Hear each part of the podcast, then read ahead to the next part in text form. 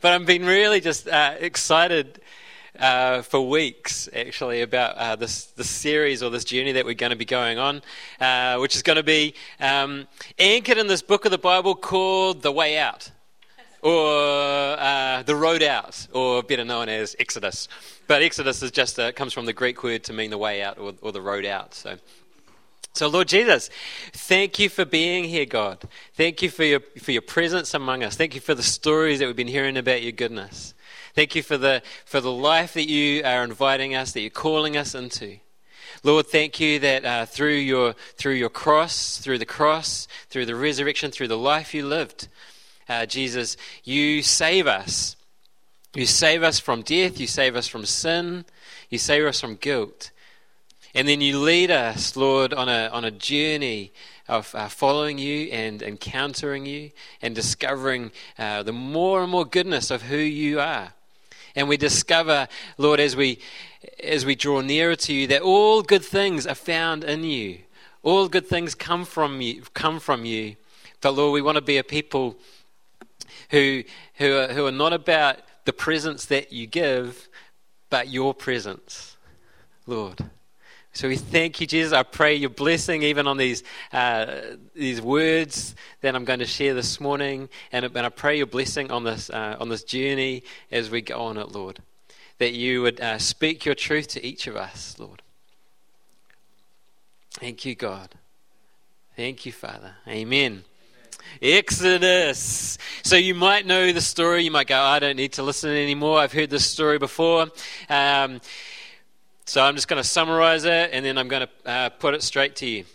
The Exodus, the people of Israel are enslaved in Egypt, enslaved for hundreds of years. And then uh, God raises up a fellow by the name of Moses. Amazing story how he was raised up.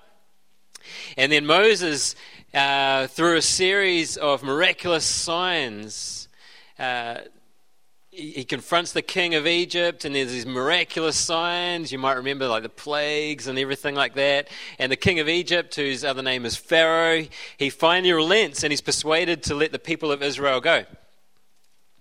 Let my people go, is that phrase. Let my people go, and he finally does. Because the, the Egyptians are getting smashed, and the Egyptian gods are getting smashed by the true God. So then the Israelites embark on this journey, and it takes a long time. How long does it take, Dave? 30 years. no, no. 40 long years. 40 long years. I thought you might know this. That's a bit sensitive, eh? But here's the thing 40 years and then they enter the promised land. So 40 is actually like a number, man. It's a, it's, it's a, it's a beginning. Anyway, so that's, that's the kind of that's, plot summary. That's sort of how you might imagine Exodus slavery, uh, the plagues, and everything like that, and this long journey, 40 years through the desert, until they get to the promised land. And sometimes when we think about it, we go, it's all about getting to the promised land. It just took so long. They were, the Israelites were a bit naughty, and it took them a long time to get to the promised land, but it's all about getting to the promised land.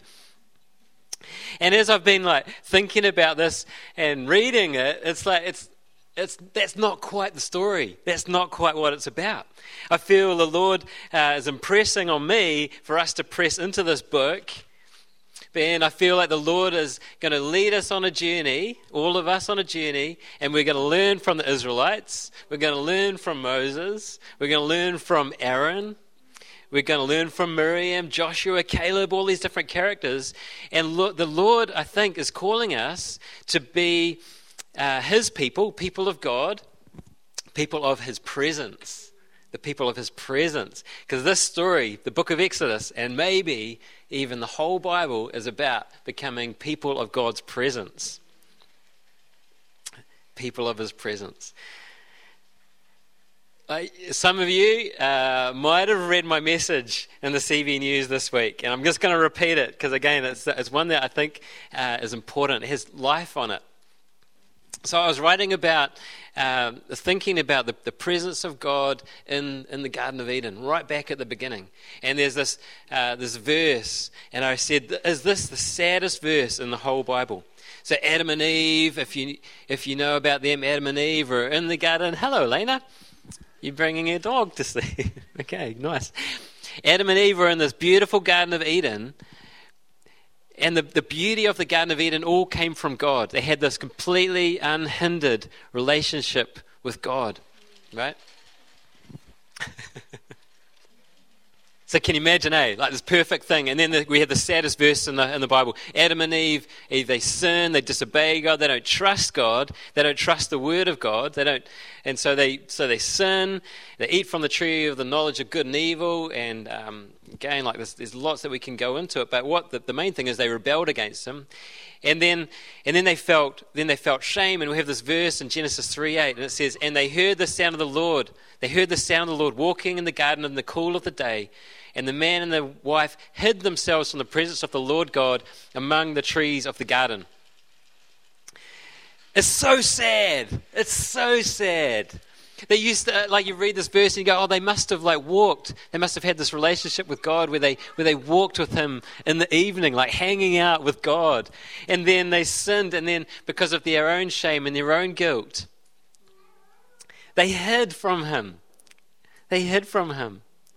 Like they used to have this uninhibited friendship with the Creator, the source of life, Yahweh, who overflows with every good and perfect gift. Every good and perfect gift comes from God, comes from Him in heaven. They used to live in the perfect presence of God, and there was nothing between them. Like this perfection of life is so hard for us to imagine. It, it, it tugs on our tugs on our heartstrings. Like it draws us, eh? It, it goes, man, I want to, I want to be there with God. And then because of their own shame, because of their own guilt, they hid themselves behind trees. Sometimes we read the story and we go, God separated them. God separated them from his presence. But that's not what this says. It says they hid themselves behind trees. They placed a barrier between themselves and his presence. And so the story that we enter into and the story of Exodus is a story of coming out, or the way out, the road out from in, in Eden, it's, it's about coming out from behind trees.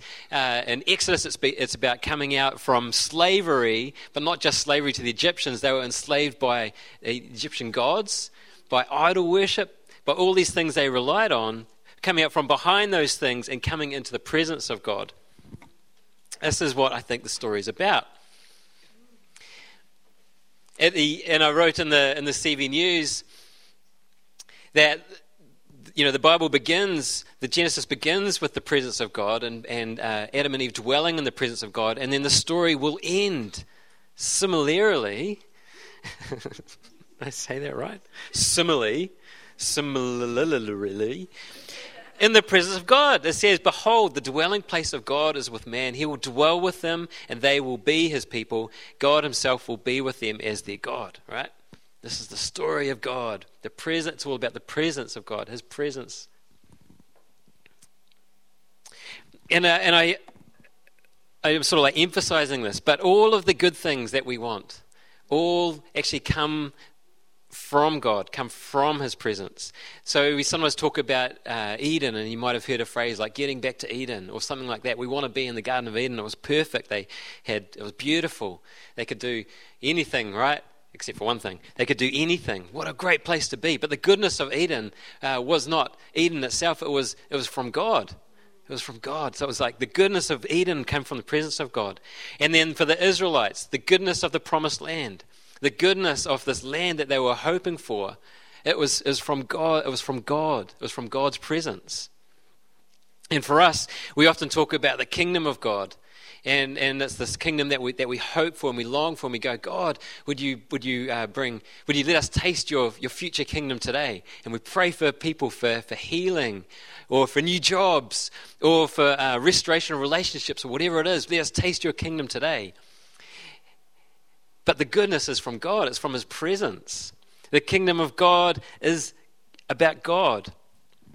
It's from one source. The goodness comes from one source, it comes from one place, it comes from one person God. And this is, I think this is really important for us to capture because sometimes we can have our sights set on something in the future and, and not realizing that actually we can encounter the presence of God today, this morning, and that's the goodness. That's the goodness. Um, before Exodus, I wrote down here. So I was writing this last night, before I wrote down, before Exodus. So, right at the end of a book called The Beginning, which is Genesis, again, I, don't want to, I don't want to kind of give all of a, a, summary of the whole book, but it finishes off with Joseph. And uh, Joseph is, if you remember the story, he's, he's in Egypt, and then uh, he saves his whole family. That's uh, um, Israel, oh, sorry, Jacob, same person, Jacob who became Israel. And then um, Jacob, Israel, and the sons all come into Egypt. And then Joseph, he's dying. And then he prophesies. And he says to his brothers, I am about to die, but God will visit you. Um, that's the first thing he says God will visit you and bring you up out of this land to the land that he swore to Abraham, to Isaac, and to Jacob. And then Joseph made the sons of Israel swear, God will surely visit you and carry up my bones from here. So he says it twice God will visit you. God will visit you. The emphasis is on the visitation of God, I think. And I think this is what God, the Exodus is all about God visiting his people, God finding a way to dwell in the middle of them, to dwell in the midst of them. And in order to dwell with them, he had to take them out from, from Egypt. He had to lead them out from slavery in Egypt. He had to take them into the, into the desert. He uh, ended up meeting with them at the same place as he met with, with Moses on his own in order to dwell with them. He heard the cries of the suffering Israelites. And it says, He heard their cries and he knew. This is Genesis 2 23 to 25. It says, During those days, during those many days, the king of Egypt died, and the people of Israel groaned because of their slavery and cried out for help. Their cry for rescue from slavery came up to God. God heard their groaning. God remembered his covenant with Abraham, with Isaac, with Jacob. God saw the people of Israel, and God knew. So then we, uh, and as we're going to, this is what I hope, one of the things that I hope we'll discover as we journey through this book is that even though they have been set free from Egypt physically and miraculously, incredibly, they still seem to be enslaved. They still seem to be enslaved. They constantly grumble against Moses and they break covenant with the Lord and they worship idols and they, and they even mount rebellions. And then there's this, there's a scene where they refuse to come near to the presence of God. They actually say no send Moses up. And it's as though through this whole thing, they're still hiding themselves from the presence of the Lord, just as Adam and Eve hid themselves from the presence of the Lord in the Garden of Eden. So even though they were set free from slavery, set free from this place of bondage and uh, difficulty, suffering, they're, they're still not free. And it's like they're not actually allowing themselves to be free because they're not, they're not coming into, into that place of uh, vulnerability before God, before the, before the Lord. True freedom, true freedom, the freedom that we long for, that we sometimes dream about, is it comes from being in the presence of God. And so the Lord has just been impressing on me, impressing on me over and over to keep pressing in to his presence.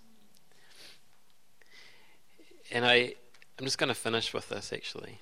How's that for the shortest preach I've ever done? Because we have this scene.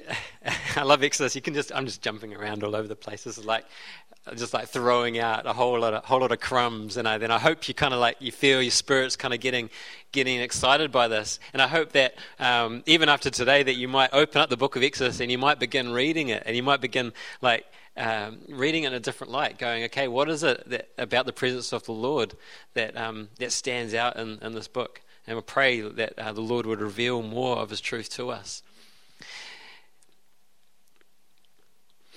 This book just as a side note, understanding this book uh, of Exodus and the books around it, the rest of the books of the of the Torah, the Pentateuch, the books of Moses, helps us to understand the rest of the Bible, all of the, all of the Bible, including the New Testament. Helps us to understand what Jesus did and what Jesus is going to do. Helps us to understand what uh, the, uh, the, the letters in the New Testament are about. It helps us to understand Revelation, understanding this book. So I think we can just go into that and, and humbly go, Lord, I thought I knew it. I thought I knew the story, but actually I, I don't know it very well at all.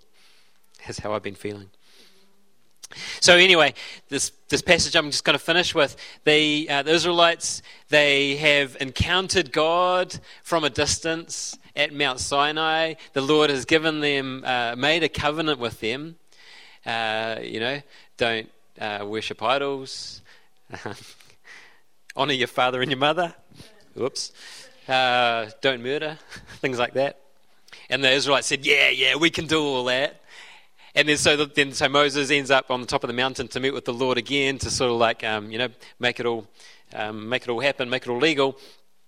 And then uh, and he's away for a little bit too long because 40 days. It's a long, long time. And while he's up on the mountain for 40 days, the Israelites decide actually he's taken too long. He's taken too long, and so they um, they break the first few commandments and they make an idol and they worship that idol. And then, uh, so Moses comes down from the from the mountain with these two tablets. That the I think it's two actually.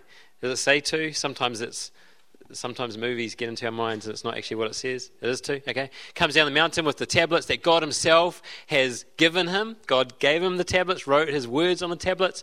Moses sees the idol worship. He's going, "What the flip, Aaron? what have you done here?" Smashes the tablets. They've broken covenant, right? So the tablets don't mean much. And then, uh, but then, but then, out of like Moses' love for the people, he intercedes for them. Uh, God d- doesn't destroy them.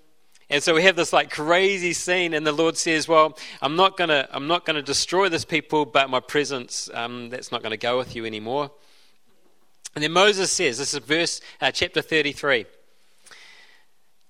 Should I just read the whole thing? Moses said to the Lord, See, you say to me, Bring up this people, but you've, you have not let me know whom you will send with me. You have said, I know you by name, and you have also and, I, and you've also found favor in my sight.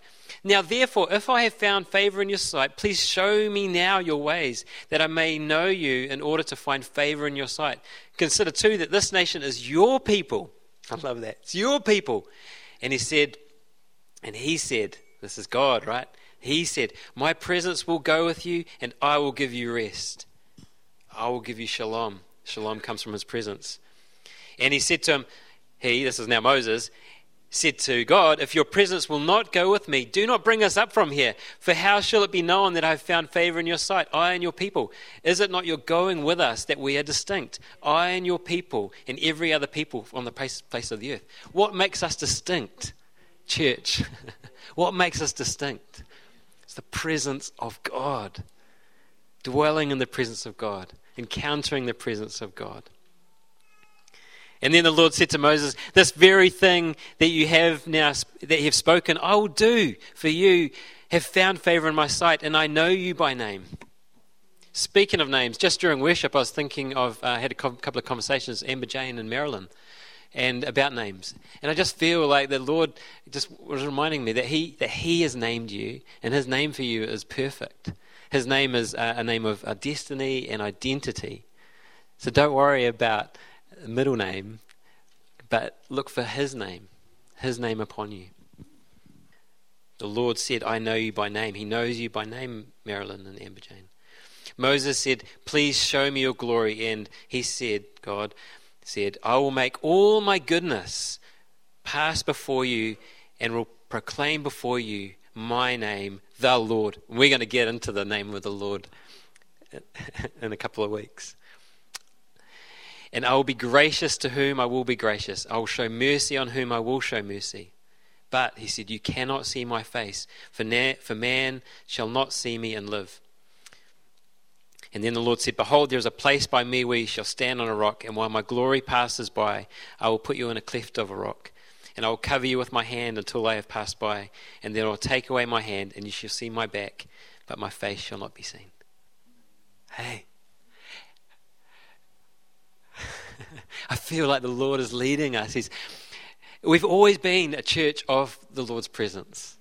This is not something new. This is not something new. This, this church was uh, a church of God's presence when it was mum and dad meeting in our lounge, just the two of them. Where two or three gathered, I am there in, the, in their midst, Jesus said. So when it was mum and dad, they were in the presence of God. It was sparked by the presence of God. And so it's like the, maybe for maybe for our generation or our time today, we're going to be embarking on this journey. We are embarking. The Lord's already doing it. We're embarking on this journey of, of discovering uh, the importance, uh, the preciousness, the value of the presence of God. More important than anything else, more worthy of anything else. All of our attention. Because it's in His presence that that all of our needs are eventually that, that are met. We can come out of come out of hiding and, and discover true freedom. That's the songs we sing about. Uh, we're in His presence, shame gone. In His presence, guilt gone. The overflow of His presence, healing, uh, financial provision, security. You name it, deliverance the breaking of chains, things that have held us back for years. The stories we've told ourselves from when we were young, the stories that our parents have told us. You know, lies, I'm talking about. And then we encounter his presence, and then in a moment, eh, in a moment, those things can be dealt with, are dealt with. Because it's the overflow of his goodness, it's the overflow of the Lord's heart. So, do you want to join me on the on this journey, and like humbly go, Lord, would you would you lead us on this journey? Would you help us to discover your presence? Because that's where we're going to be going. well, that's all I got. So let's stand.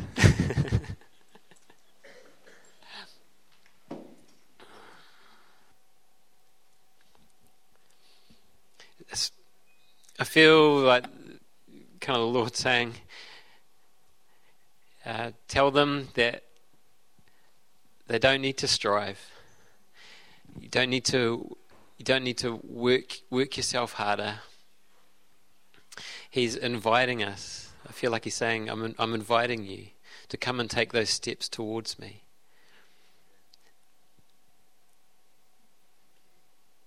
If it's like if you're willing if you're willing to make yourself vulnerable, if you're willing to humbly take off your shoes and step towards me, then I'll meet you in that place. Thank you, Lord, for your presence.